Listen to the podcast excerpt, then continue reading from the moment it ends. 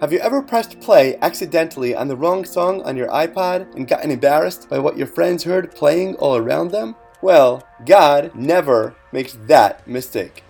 Great morning, holy brothers! Today we tune into The Randomized Shuffle. The Tape Deck.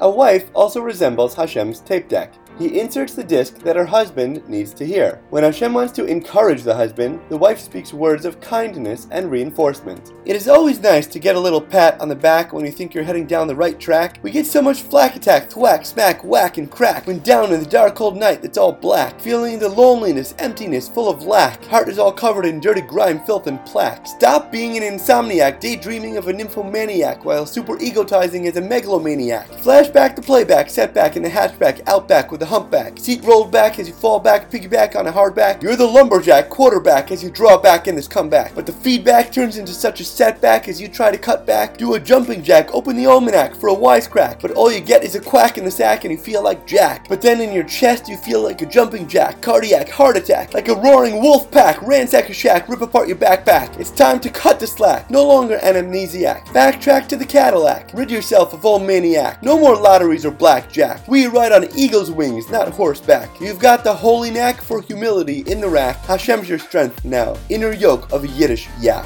When Hashem wants to arouse this husband to teshuva, the wife speaks words of insult and anger. Does it now make sense to blame a distasteful C D recording on the tape deck? In essence, that's what the wife is, Hashem's tape deck. Arguing with her or retaliating is like arguing and retaliating against a tape deck, a totally absurd notion. Rather than fighting against Hashem's tape deck, the husband should open his ears and listen to Hashem's message, no matter how unpleasant it may be. We often see that apparently model husbands still suffer insults from their wives. Despite the husband's outer conduct, Hashem knows his innermost dimensions. Hashem therefore does what's needed to stimulate self-assessment and teshuva. No one can fool God. Whatever we see being thrown our way is a direct, clear message that we need to wake up, smell the coffee, and start doing something about our behavior. Sometimes a wife reacts in a way that certainly does not seem to reflect a husband's behavior. This is a clear sign that Hashem is relaying a message for him by way of her. Let's assume that Marty is a model husband. He always comes straight home from work and helps around the house as much as he can. One day he came home after doing all the food shopping for Shabbos. He spared no expense in buying his wife's favorite meats and sweets. He walks in the door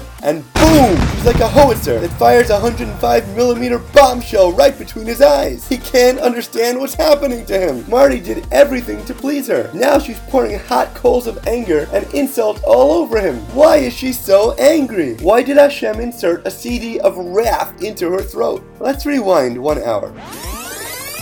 While shopping, Marty was staring at a strange woman, contaminating his eyes and blemishing his soul. His wife had no idea what he did, but Hashem knows exactly where, when, and what Marty did. Hashem then made her react the way she did. He injected her with a deadly dose of anger and frantically frayed nerves so that she would trigger her husband's urgent soul-searching. That way, Marty would realize that he did something wrong that required immediate teshuva. When a person walks in the streets and looks at women, even if he comes home with baskets full of gifts, wine, and sweet song, his wife will still shoot him down. This is a message from Hashem. You looked at what you were not supposed to. Now you will get bombarded. The principle that a wife is her husband's mirror, tape deck, and speaker system is the main reason why he should never criticize her.